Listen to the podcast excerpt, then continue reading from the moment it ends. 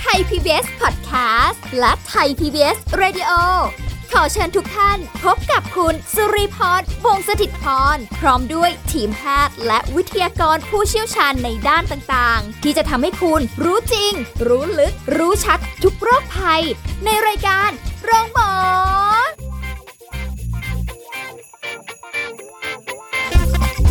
สวัสดีค่ะ คุณผู้ฟังค่ะ ขอต้อนรับเข้าสู่รายการโรงหมอทางไทย PBS Podcast ค่ะ วันนี้สุริพรทำหน้าที่เช่นเคย พร้อมกับดรนายแพทย์จตุพลคงถาวรสกุล แพทย์ผู้เชี่ยวชาญศูนย์กล้ามเนื้อกระดูกและข้อจากเพจดรหมอหมี สวัสคดีรับค่ะสวัสดีครับ เอาละวันนี้เรามีกิจกรรมอะไรที่ทำร้ายกระดูกและข้อได้บ้าง กิจกรรมเสี่ยงอะเนอะอ่าเออก็แต่จริง ๆ ก็เคยคุยเรื่องของกระดูกและข้อหรือแบบการใช้งานเยอะละหรืออะไรเนี่ยก็อะมาพอคือสมควรแหละวันเนี้ยหัวข้อเนี้ยนะพ อได้หัวข้อมาปุ๊บเนี่ยอ่าอ่า ผม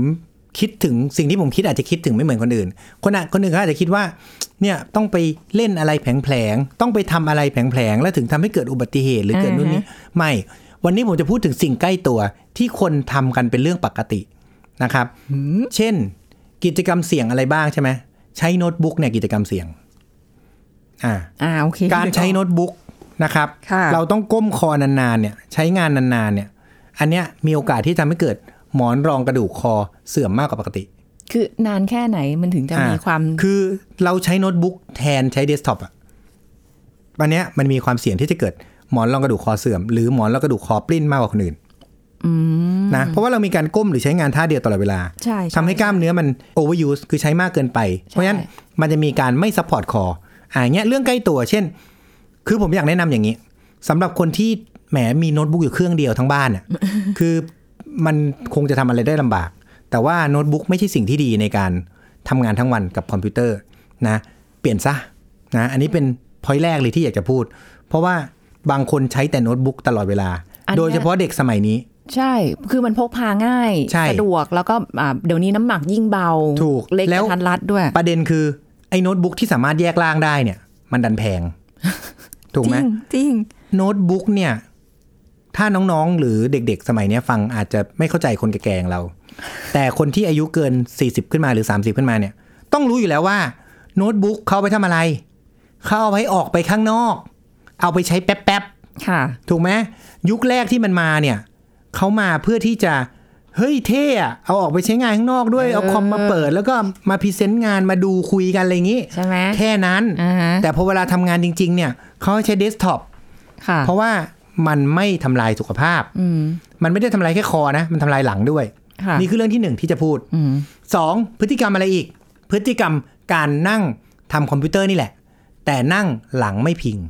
เป็นอ่าเป็นนะ หลังไม่พิง หลังและคอไม่พิงนะครับ หลังไม่พิงเนี่ยแล้วนั่งนานๆเนี่ยนะสำหรับคนที่อ้วนๆหน่อยเนี่ย มีโอกาสที่จะเกิดหมอนรองกระดูกหลังปลิ้นได้ ปลิ้นเลยนะ ใช่นั่งเฉยๆนี่แหละอะ บางคนนั่งกินนู่นนี่ไอจามปุ๊บปลิ้นออกมา อ่าเพราะฉะนั้นเป็นกิจกรรมเสี่ยงไหมเป็นกิจกรรมเสี่ยงใช่ไหมเพราะฉะนั้นการใช้ชีวิตประจำวันทั่วๆไปเนี่ยแหละอีกอันหนึ่งกิจกรรมเสี่ยงอะไรอีก คนที่ต้องมีการยกของแม่บ้านก็ได้นะหรือคนที่อยู่ใช้งานในบ้านเนี่ย แม่บงแม่บ้านเนี่ยพวกเนี้ยกิจกรรมเสี่ยงอะไร กิจกรรมเสี่ยงคือยกผ้าหนักๆไหมหนักหนักการุณาย่อเข่าลงไปนิดนึงนะ ประเภทคนที่ยกของเนี่ย ชอบเอาเร็วอะ่ะ ก้มลงไปแล้วยกเลย พวกนี้โอกาสหมอนรองกระดูกกระดูกปลิ้นเนี่ยสูงมากนะฮะโดยเฉพาะผู้หญิงนะผอมๆ ตัวเล็กอุ้ยๆนะครับนะแล้วก็ผู้ชายล่ำๆพวกเนี้ยชอบไปเล่นเวทอ่าเวทก็ไปเล่นหลังหนักๆเนี่ย พวกเนี้ยก็มีโอกาสที่ทำให้เกิดได้ค่ะนะครับเพราะฉะนั้นอันเนี้ยก็เป็นกิจกรรมเสี่ยงที่เกิดในการใช้ชีวิตประจำวัน มีอะไรอีก การที่เป็นแม่บ้านนะแม่บ้านเนี่ยเอ่อมีการทำอาหารใช่ไหมอืมพวกกลุ่มที่ทำอาหารเนี่ย มันจะมีพฤติกรรมที่มีการถือกระทะนานๆใช่ไหมค่ะถือกระทะแล้วก็หยิบจับกระทะตะหลิวอะไรพวกเนี้ย คือผมแนะนำอย่างนี้ คือกระทะเนี่ยมันก็มีหลายแบบนะ จริง ๆ โดยหลักการเนี่ย เราควรที่เป็นกระทะที่วางอยู่ แล้วก็อย่าไปหนัก น้ำหนักนี่สำคัญนะ บางคนเนี่ยอย่างคนยุคโบราณชอบใช้กระทะใหญ่ ๆทำเยอะๆเนี่ยอ่าอ่าซึ่งโอเคมันอาจจะสำหรับขายมันอาจจะจำเป็น แต่ว่าก็แนะนำให้เลือกกระทะที่เบาเป็นหลักเบามือหน่อย ใช่ เพราะว่าพอเวลาเราไปจับไปยกเนี่ยปอกเส้นเอ็นข้อมือเนี่ย เป็นกันเยอะมาก แล้วถามว่ามันเสี่ยงไหมโอ้หมอมันก็ไม่เห็นจะเสี่ยงแล้วก็เจ็บข้อมือก็เรื่องปกติ อะปวดปอกเส้นเอ็นนี่นะ ครั้งแรกฉีดยาสเตียรอยด์ ครั้งที่สองฉีดยาสเตียรอยด์ครั้งที่สามผ่าตัดแปลว่าอะไร แปลว่าถ้าคุณใช้ดีๆ มันไม่ต้องผ่านะค่ะอะ อันนี้พฤติกรรมเสี่ยงไหม ก็เสี่ยงถูกไหมฮะ เพราะฉะนั้น ใครที่เป็นเอ่อเชฟหรือเป็นคนที่ทำอาหารอยู่เป็นประจำเนี่ย เราแนะนำว่าพฤติกรรมในการใช้ชีวิตของเราเนี่ย เราควรที่จะต้องเลือกอุปกรณ์ที่มันลดความเสี่ยงของสิ่งพวกนี้ ไม่งั้นสุดท้ายได้ผ่าตัด แต่จริงๆไม่ค่อยมีใครนึกถึงเรื่องนี้นะ เรื่องของใช่แบบอุปกรณ์อะไรที่เราใช้ในชีวิตประจำวันอะถูกเพราะเราคุ้นเคยคุ้นชินไง ส่วนใหญ่พี่ซื้อกระทะ พี่ก็ไปดูว่า ดีถูกฟังใคร ฟังรีวิว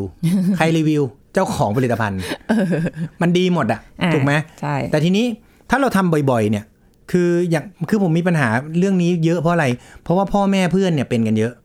นะคือมาแบบทำกับข้าวเองไงค่ะและยิ่งโควิดแบบนี้ก็ทำกับข้าวกันเองตลอดค่ะใช่ป่ะแล้วแต่ก่อนหน้าเนี้ยก็ซื้อมาเก็บ อ่าก่อนโควิดมาไม่ใครไม่ใช่ไม่มีใครทำหรอกอ่าถูกไหมซื้อมาเก็บอะสำหรับคนที่เขาใช้อยู่แล้วอะค่ะเขาไม่ค่อยมีปัญหาหรอก เพราะว่าเขาจะรู้ว่า อ๋อ ก็เขาใช้อยู่แล้วใช่ไหมอ่า ทีนี้พอเขาใช้อยู่แล้วเขาก็จะใช้ถูก ทีนี้คนที่ไม่เคยใช้เนี่ย ช่วงนี้ก็จะมาเจ็บกันเยอะ แล้วบางคนตกงานไงไปเปิดร้านค่ะอ่าทำก็คือหรือขายตั้งใจจะออกจากงานมาค่ะเพราะว่าบริษัทมันแย่แล้วอ่า หรือปิดตัวก็ต้องไปทำอาหารขายบางที พวกเนี้ยกลุ่มเนี้ยเป็นกันเยอะ อุปกรณ์น่ะไม่ดี คือผมบอกเลยว่า ซึ่งเข้าใจนะ คือยุคนี้จะให้ไปซื้อของใหม่มันก็ไม่ไหว ใช่ป่ะค่ะก็เขาก็ใช้ของเก่าไปก่อน แต่ถ้าเกิดเมื่อไหร่ก็ตามเราเริ่มเริ่มที่จะแบบดีทขึ้นำเออดีขึ้นแล้วไปทำเรื่อย ๆ เนี่ย แนะนำเลยฮะ เลือก คือมีที่จับไม่มีที่จับผมว่าผมไม่หมายนะผมหมายเรื่องน้ำหนัก น้ำหนักทำไมของทีคอมอยากได้เบาอะ ค่ะ คอมเนี่ยนะ ถือแป๊บเดียวไปถึงที่ทำงานแล้วก็วางแล้วแต่กระทะเนี่ยมันใช้ตลอดเวลาที่ใช้ในการทำงานนะถูกไหมคอมเนี่ยตอนใช้เราไม่ได้ถือมันใช้นะค่ะแต่วางกระทะเนี่ยตะหลิวพวกเนี้ย เราต้องเลือกของที่เบา ถามว่าคุณภาพดี ผมไม่ได้เป็น specialist ทางนั้นนะนะอย่างอื่นเนี่ยมันก็ต้องดีด้วยแต่ต้องเบา คือจริงๆเอ่อวัสดุอุปกรณ์หรืออะไรพวกเนี้ยคงจะมีให้เลือกหลากหลายอ่าแหละใช่เราลองไปซื้อมาแล้วก็ลองจับจับดูก่อนตอนที่เรายังไม่ต้องผัดอะเหมือนเวลาใช่เราไปเลือกอะถูกต้องเอ๊ะมันหนักไหมมันอะไรไหมมันเบาเกินไปหรือเปล่าหรืออะไรเงี้ยก็ลองเลือกดูใช่อืมแล้วก็การเล่นกีฬาค่ะนะการเล่นกีฬาเนี่ย ช่วงนี้เนี่ย เนื่องจากยิมก็เพิ่งเปิดนะฮะก็อยากจะเตือนคนที่ยังไม่ได้เล่นกีฬามานานค่ะนะครับ ก่อนที่จะไปเล่นเนี่ย เรา การุณารู้ลิมิตตัวเองก่อนค่อยๆก่อนใช่ไหมคนส่วนใหญ่นะพอเวลาไปเล่นน่ะมันจะคิดว่าเป็นเหมือนเดิม ไม่มีอะไรเหมือนเดิมหรอกนะสามเดือนหกเดือนเนี่ย ไม่มีอะไรในร่างกายเราเหมือนเดิมเลย เพราะฉะนั้นค่อยๆเล่น เพราะว่าสำคัญมากเลยนะฮะ คนที่มีหมอนรองกระดูกเสื่อมค่ะคนที่เป็นเทนนิสเอลโบหรือจุดเกาะเส้นเอ็นอักเสบพวกเนี้ยส่วนใหญ่เกิดจากการที่เราคิดว่าเราใช้ได้เหมือนเดิม แล้วพอเราไปยกเราไปเล่นน้ำหนักปุ๊บเนี่ย ด้วยน้ำหนักเดิม มันจะมีการฉีกทันทีนะอะไรที่มันไม่พร้อมเนี่ยมันจะเกิดการฉีกได้ค่ะนะครับ เพราะฉะนั้นอันเนี้ยเป็นสิ่งที่ต้องระวังนะอีกอันหนึ่งคนที่วิ่งบ่อยๆ แล้วอยู่แต่บ้านแล้วตอนนี้ไม่ได้วิ่งค่ะนะพอไปวิ่งเนี่ยก็แนะนำว่าเริ่มต้นจากการอาจจะเดินให้ครบรอบเดิมก่อน ยังไม่ต้องวิ่งค่ะเดินให้ครบระยะทางเดิมก่อน ถ้าไม่ปวดอาทิตย์ถัดไป หลักการในการ เล่นกีฬาหลังจากที่หยุดเป็นนานๆนะฮะนะถ้าเราไปถึงเราวิ่งเลยรับรองได้เดี๋ยวอีกสองสามวันมาเจอผมแน่นะที่โรงพยาบาลนะ เพิ่ม20%ของทุกๆอาทิตย์นะค่ะอย่างสมมติอาทิตย์แรกเนี่ยเราไปแล้วก็ไปเดินเดินเดินเดินกรบรอบก่อนอ่าอ่าแค่นั้น แล้วเราก็อาทิตย์ที่สองเราก็อาจจะเพิ่มความเร็วนะ แต่ให้เอาระยะเดิมก่อนนะ แต่อาทิตย์แรกทำเหมือนเดิมเลยทุกวัน อย่าเพิ่งไปเบื่อมันนะสำหรับคนที่ปั่นจักรยานนะครับ ก็อาจจะไปปั่นจักรยานอยู่กับที่ก่อน แล้วค่อยไปปั่นจักรยานข้างนอกค่ะนะครับอ่าสำหรับคนที่เอ่อวิ่งเทรลแนะนำให้ฝึกจากเดินขึ้นลงบันไดในบ้านก่อนอืมอ่าแล้วก็สำหรับคนที่เป็นพนักงานออฟฟิศที่เฮ้ยเนี่ยเดี๋ยวเปิดละ ไม่ได้ละบริษัทบอกให้ต้องไปละค่ะนะ ก็เริ่มต้นจากการเริ่มออกกำลังกายในบ้านก่อนเพราะอะไรรู้ไหมคืออย่างอย่างง่ายๆนะ ปั่นจักรยานอากาศก่อนก็ได้ เพราะว่า พอเราไปทำงานเนี่ยเราต้องไปยืนบนรถไฟฟ้า เราต้องไปเดินขึ้นลงบันไดรถไฟฟ้าทีนึงอะไรเยอะๆเนี่ยคือมีคนไข้ช่วงเนี้ยเริ่มกลับไปทำงาน ปรากฏว่าเจ็บเข่านะเจ็บเข่าเยอะ เพราะว่าเดิมเขาไม่ได้เดินเลยไง ค่ะ อยู่แต่บ้าน บันไดก็สองชั้นน่ะ อยู่แค่นั้นแล้วไม่ออกกำลังกายเลยเลยด้วยนะ เพราะว่าอย่างที่บอกไปแล้วคือไม่มีเวลา เพราะว่ามันทำงานจนยันสามทุ่มอะ อ่า ก็ไม่ได้ออกกำลังกายเลยเลยทำให้พอไปเดินขึ้นลงรถไฟฟ้าเนี่ย ไปทำงานแค่ยังไม่ถึง3ามสี่วันเลย มาหาหมอแล้วอืมอ่า เพราะว่าปวดเข่าค่ะนะฮะเพราะว่าพอเวลาไปเดินขึ้นลงบันไดของรถไฟฟ้าเนี่ยมันสูงนะมันใช่เดินเยอะเพราะฉะนั้นเขาก็เลยเจ็บเข่าได้ แล้วก็เดินในระยะทางไกลๆนะ ก็ฟิตร่างกายก่อนนะให้เราฟิตร่างกายก่อนออกไปเล่นกีฬาก่อนออกไปทำงานค่ะนะอันต่อมาสำหรับคนที่เริ่มเล่นได้ละ อะไรที่เป็นปัจจัยเสี่ยง คนเนี่ยมักจะเข้าใจว่าการไปเล่นกีฬาหรือการตีแบด อ่าอย่างเอากีฬาแบดก่อนแล้วกันนะหรือกีฬาเทนนิสเนี่ยนะเราจะพูดไปเรื่อยๆนะมันจะมีปัจจัยเสี่ยงหลาย ๆ อย่าง การเล่นแบดเนี่ยล่าสุดเพิ่งเจอก็คือเขาไม่รู้หรอกว่าเขาทำลายเข่าไปเรื่อยๆนะฮะอืมเอ่อคนตีแบดเนี่ย มีรุ่นพี่คนหนึ่งมาเจอนะครับค่ะเขาก็มีการปวดเข่าเขาบวมตลอดเวลาเลยนะ ต้องแนะนำอย่างนี้นะสำหรับใครก็ตามที่ฟังอยู่แล้วเป็นคนที่ชอบเล่นกีฬาแบดมินตันนะครับ กีฬาชนิดนี้เนี่ย ที่มันจะเจ็บเยอะๆเนี่ยก็คือศอกกับเข่าค่ะนะเข่าข้อสะบ้าเนี่ยมันจะเสื่อมไวกว่าคนทั่วไป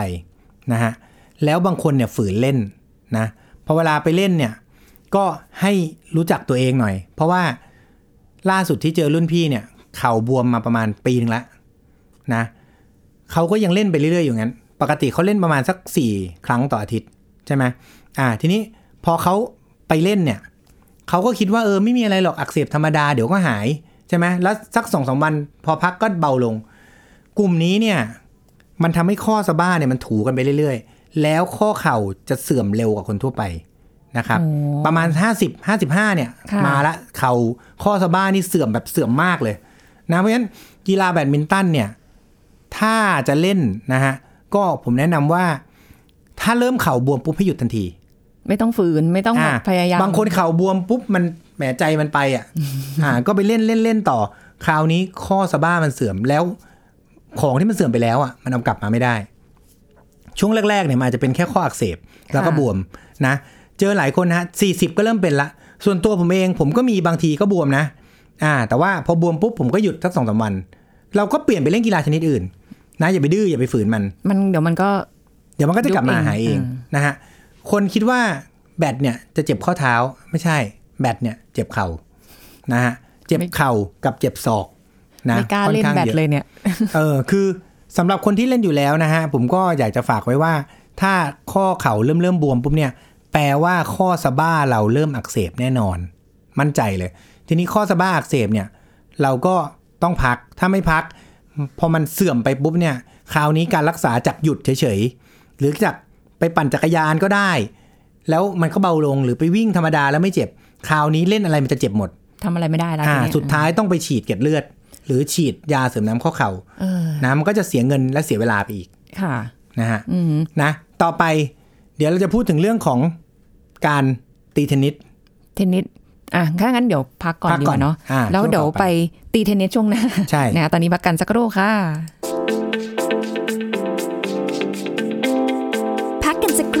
แล้วกลับมาฟังกันต่อค่ะ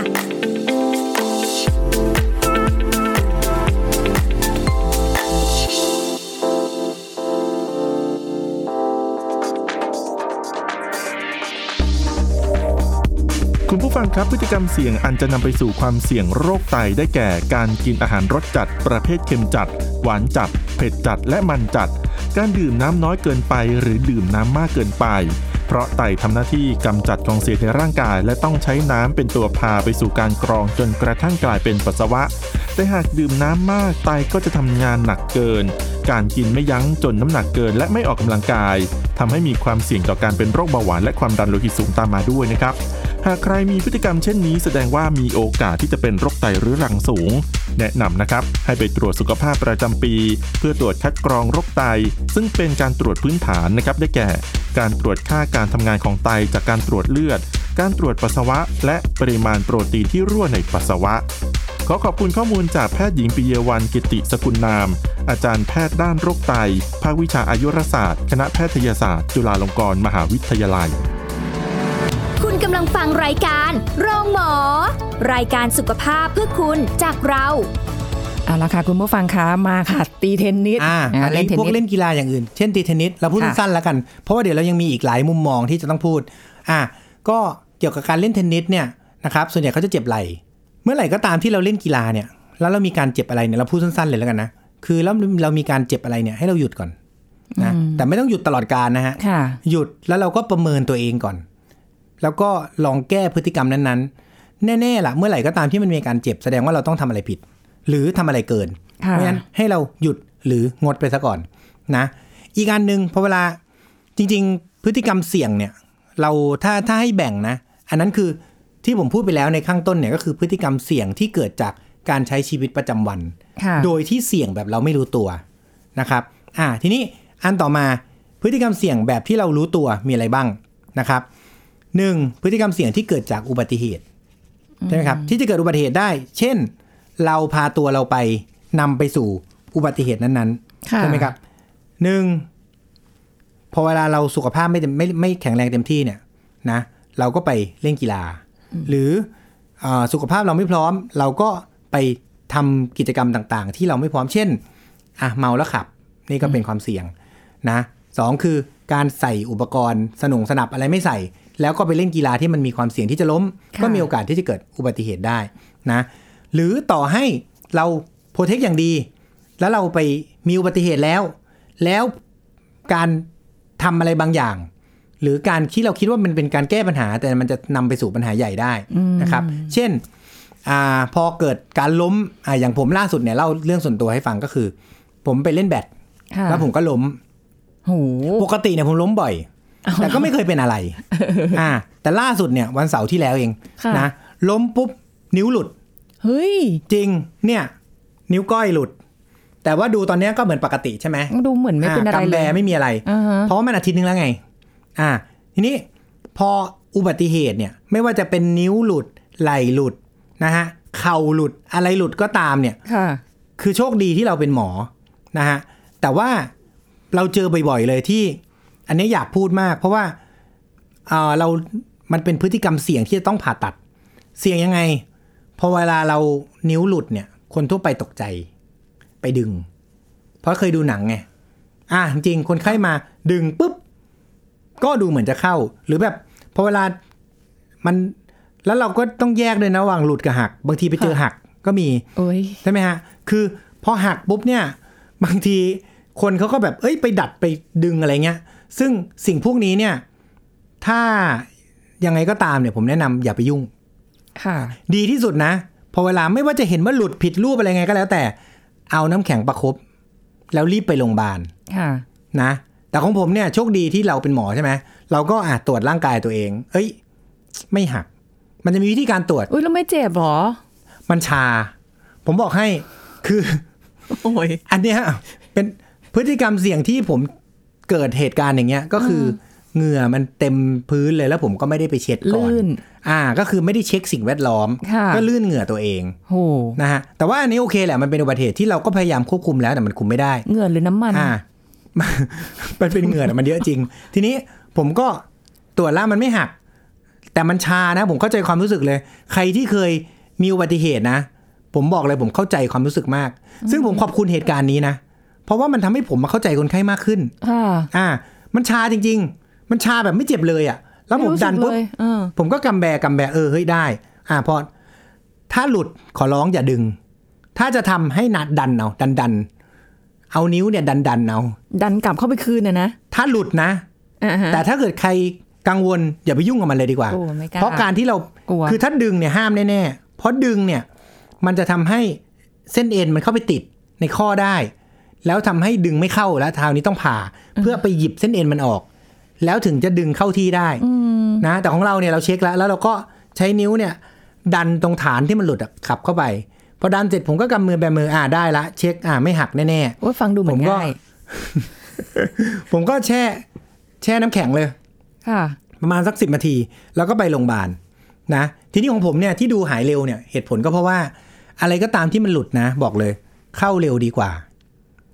ส่วนใหญ่คนไข้ที่เขาเจ็บนานๆอะ ค่ะหนึ่งกลับไปนอนบ้านก่อน อ่า บางคนไม่แน่ใจหลุดไม่หลุดไงก็ไม่เออก็มันหรือไม่แน่ใจว่าหักไหมเฮ้ยมันมันไม่เห็นผิดรูปอะไรใช่ป่ะ แล้วตอนนั้นมันชาอยู่มันเลยไม่ มันก็จะไม่เจ็บ มันก็เอ้ยสงสัยช้ำเฉยๆก็แช่น้ำแข็งเออฮะแล้วก็ไม่ไปหาหมอออฮะแล้วก็อยู่แต่บ้านนะ ซึ่งอันนี้เนี่ย มันก็จะทำให้ของที่มันหลุดอะ มันก็คาอยู่อย่างนั้นอะแล้วอีกวันหนึ่งเพิ่งมา เคยมี นิ้วเท้าส่วนใหญ่ที่หลุดแล้วไม่รู้ก็คือเท้า นิ้วก้อยเปล่าอ่า นิ้วเท้านิ้ว นิ้วไหนก็ได้นิ้วก้อยชอบชน อ่า มันไม่ว่าจะหักหรือหลุดเนี่ยเขาก็จะเก็บไว้ที่บ้านก่อน อ่า แล้วอีกวันหนึ่งค่อยมา ทีนี้ไอ้หลุดเนี่ยนะจะบอกให้ถ้าเรายิ่งดันเข้าเร็วเท่าไหร่อะ ยิ่งดีเท่านั้น เอาอย่างนี้พี่ไม่เป็นเลย ไม่มีความรู้เลย ดันเลยเองเลยได้ไหมตรุงเออจริง ๆ ไม่แนะนำแต่ถามว่าถ้าดันกับดึง ดันดีกว่า จำไว้เลยฮะ ใครก็ตามผมเข้าใจความตกใจนั้นนะเพราะผมเพิ่งผ่านมาเออนะคือลงไปปุ๊บเราคิดในใจ ชิปหายแล้ว นะชิปหายแล้วจริง ๆ ก็คือ เอ้ย หักเปะวะ เราก็ต้องคิดงี้ก่อนเออใช่ทีนี้พอเห็นผิดรูปปุ๊บเราก็อะโอเค ตรวจนิดนึงยังอุตส่าห์อะมีไหักเวลาประเมินมีเวลาตรวจเฮ้ยผมประเมินก่อนเลยแล้ว มันจะมันชาทั้งนิ้วพี่โอ้แล้วผมก็ดันกลับเข้าไปอ๋อพอดันปุ๊บแช่น้ำแข็งค่ะ แต่ผมต่อให้เป็นหมอนะ แล้วรู้ด้วยว่าไม่หัก ก็ไปเอ็กซเรย์เพื่อความชัวร์เพราะหลุดกับหักมันมาพร้อมกันได้ค่ะ มันอาจจะหักก่อนแล้วค่อยหลุด แล้วก็ไปเอ็กซเรย์แล้วความปวดมันไม่ปวดไง เมื่อมันไม่ปวดหมด ก็ไม่รู้มันหักไหมอ่าฮะผมก็เลยไปเอ็กซเรย์พอเอ็กซเรย์เสร็จปุ๊บอ่าโอเคไม่หัก ก็ฉีดยา คือนั่นผมก็ฉีดสเตียรอยด์ลดอาการอักเสบไปเลยจิ้มเองเลย ก็พยาบาลฉีดให้อ๋ออะแล้วก็ออเดอร์เองหมดเสร็จสับอ่าฮะแล้วพออีกวันหนึ่งเราก็ใส่ splint ไว้ ทีนี้แนะนำอย่างนี้พอเวลาใครที่มีอุบัติเหตุอะไรอะ ที่หมอเขาให้ใส่สปรินต์น่ะ ก็ให้ใส่ไว้อย่าไปถอดค่ะนะ ก็ใส่สปรินต์ไว้ตลอดนะครับ แนะนำว่าในช่วงอาทิตย์แรกนะ ใครก็ตามที่มีนิ้วหักหรือหักไม่ได้นะ หักนี่ใส่ตลอดการเลยจนเดือนหนึ่งจนกว่ากระดูกติด แต่ถ้าหลุดไม่ว่าจะไหลหลุด นิ้วหลุดค่ะพยายามใส่สปรินต์ในช่วงกลางวัน กลางคืนอาจจะถอดออกได้แล้วก็เริ่มออกกำลังกายหมุนๆได้ นะแต่ใครก็ตามที่มีอาการเดี๋ยวไว้เราอาจจะพูดเรื่องของกระดูกนิ้วหักหรือหลุดในช่วงหน้า แต่อันนี้เป็นเรื่องพฤติกรรมเสี่ยง ก็จะบอกว่าพฤติกรรมเสี่ยงอีกอันหนึ่งในการที่จะทำให้ชีวิตเราแย่ลงก็คือ ถ้าหลุดอย่าไปดึงค่ะอันเนี้ยมันเราไม่รู้ว่าใครสอนมาตั้งแต่ในสมัยโบราณ แต่เราเจอบ่อยที่พอหลุดแล้วดึงเองเนี่ย อ่า แล้วปรากฏว่าทำให้เรื่องเนี่ยมันแย่ลงค่ะอผมต้องไปผ่าตัดอือฮึนะฮะต้องเพราะฉะดันนี้เอาอ่า เพราะฉะนั้นต้องหลีกเลี่ยง ใช้ประคบเย็นเอาค่ะ นะก็พฤติกรรมเสี่ยงอย่างอื่นใช่ไหมก็เราก็จะแบ่งเป็นเมื่อกี้พูดถึงเรื่องอุบัติเหตุไปแล้วอืมพฤติกรรมเสี่ยงเกี่ยวกับเรื่องของทางเพศเกี่ยวกับการเกิดโรค อ่าค่ะซึ่งอันนี้ก็อาจจะไม่เกี่ยวกับกระดูกเท่าไหร่นะครับ ก็คือเอ่อเราก็ต้องมีการป้องกันต่างๆ นานาเกี่ยวกับเรื่องทางเพศนะอ่าซึ่งไม่เกี่ยวกับเราก็ข้ามไป พฤติกรรมเสี่ยง ก็ยังอุตส่าห์จะเอ่ยถึงเอาไม่ได้มันมีหลายพฤติกรรมเสี่ยงเอ๊ะหลัก ๆ เนี่ยมันมีอยู่ประมาณ 5 อย่างอืมถ้าดูในเรื่องของชีวิตประจำวันใช่ไหมหนึ่งพฤติกรรมเสี่ยงเกี่ยวกับการเกิดอุบัติเหตุหรือการเจ็บตัวค่ะซึ่งเราพูดไปละอ่าเกือบหมดเมื่อกี้ ไม่ว่าจะเป็นใช้ชีวิตประจำวันแล้วเสี่ยงทำให้เกิดโรค หรืออุบัติเหตุทำให้เกิดโรค หรืออุบัติเหตุแล้วทำให้เกิดสิ่งที่แย่ลงอ่าสองพฤติกรรมเสี่ยงที่เกี่ยวกับทางเพศนะครับ ซึ่งอันนี้ก็คือเกี่ยวกับเรื่องโรค ติดเชื้ออะไรอย่างนี้อืมก็ใส่ condom นู่นนี่อะไรไปหาอ่าไปสามพฤติกรรมเสี่ยงเกี่ยวกับเรื่องของการบริโภคอาหาร อาหารก็เหมือนที่เราเพิ่งเคยพูดไปเรื่องของเกาต์ค่ะใช่ไหมฮะเบาหวาน ความดันคนเป็นความดันนะก็คือหลอดเลือดไม่ดี พวกนี้ก็ต้องระวังเรื่องคอเลสเตอรอลก็ต้องงดกินมันค่ะคนเป็นเบาหวานก็งดกินหวาน คนเป็นเกาต์งดกินทุกอย่างนะก็โอ้ยอันนี้แล้วก็โรคอ้วนก็เป็นอีกโรคหนึ่งที่ มันอันนี้เป็นพฤติกรรมเสี่ยงค่ะซึ่งโควิดเนี่ยจะบอกให้นะ คนไม่มีทางออกกำลังกายได้เหมือนเดิม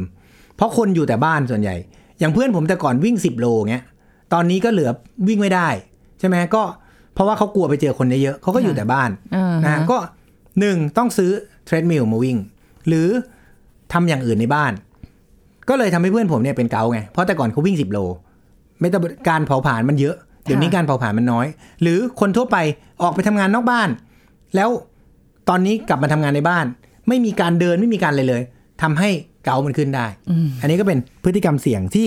เราก็ต้องควบคุมเรื่องของอาหารค่ะเรื่องของความอ้วนนะพฤติกรรมเสี่ยงต่อมาคือเรื่องของพฤติกรรมเสี่ยงต่อการเสพสารเสพติด ซึ่งอันนี้ก็ไม่เกี่ยวกับเราอีก แต่ว่าต้องพูดให้ครบพฤติกรรมเสี่ยงอ่าอ่าพูดให้ครบนะครับ ก็อันนี้เนี่ยเอ่อก็คือต้องเป็นเรื่องปัจจัยของครอบครัวละ นะฮะก็คือต้องมีการควบคุมกัน อันสุดท้ายคือพฤติกรรมเสี่ยงต่อความเครียดนะยุคนี้เนี่ยมันปฏิเสธไม่ได้เลยเนาะโควิดเนี่ย มันเครียดทั้ง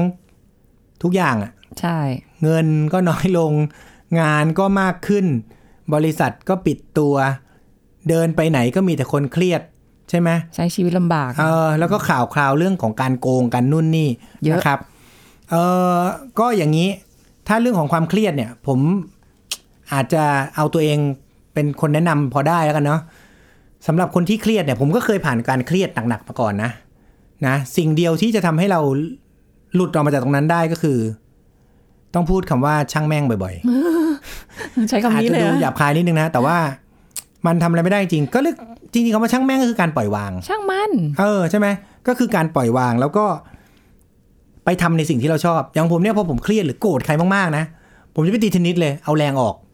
หายบำบัดซะอ่าเพราะฉะนั้นเรื่องเทนนิสกลับมาสู่เรื่องของกระดูกก็คือ ถ้าเรามีความเครียดหรือมีปัจจัยอะไรที่มันไม่ดีเนี่ย ผมว่าการออกกำลังกายเนี่ย แก้ได้หมดเลยค่ะ ทุกอย่างมีโอกาสอย่างเดียวก็คือ จะไปเกิดอุบัติเหตุอืมต้องระวังหเกิดโรค นอกนั้นนะกีฬาช่วยได้หมด ลดจากการติดยาเสพติด ลดความเครียด ลดโรคอ้วน ลดเรื่องของการเกิดโรคอะไรต่างๆ นะ เพราะฉะนั้นวันนี้ก็คร่าวๆนะฮะค่ะอเนื่องจากหัวข้อมันอาจจะไม่ได้ตรงกับผมมากนัก แต่ว่าอันนี้คือมุมมองที่ของดรหมอหมีคิดว่าความเสี่ยงที่เราจะเจอได้เนี่ย ในเกี่ยวเรื่องของกระดูกและข้อเนี่ยจะเป็นอะไรได้บ้างก็น่าจะราวๆนี้ ขอบคุณมากครับ สวัสดีขคอรับบคุณค่ะ เอาละค่ะหมดเวลาแล้วกับรายการโรงหมอพบกันใหม่ครั้งหน้าค่ะ สวัสดีค่ะ